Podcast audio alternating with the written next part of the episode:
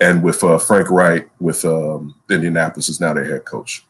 You know, very, I'm starting to feel like it's that Zoolander clip of like Will Ferrell. Like, I feel like I'm taking crazy pills. Like, how are, how does Philly think just because they're going to take a huge cap hit this year that they should get the same deal for Matt Stafford or for Carson Wentz like Matt Stafford got with the Rams when Carson Wentz is always injured. He's been bad since 2017 mm-hmm. and he might be broken mentally.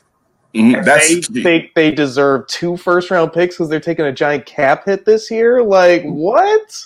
I didn't tell you to sign him. Nobody told you to go right. ahead and do that. That's so on you. Listen, if you if that, if that cap hit is so punitive to you, then keep him for next year and, and trade him after next year where the hit isn't as bad right. as it is. Like, but what you're saying is spot on, spot on, Ryan. Listen, that's on you. I'm not going to give you. You should be sending me something because now I have right. to take on his salary moving forward.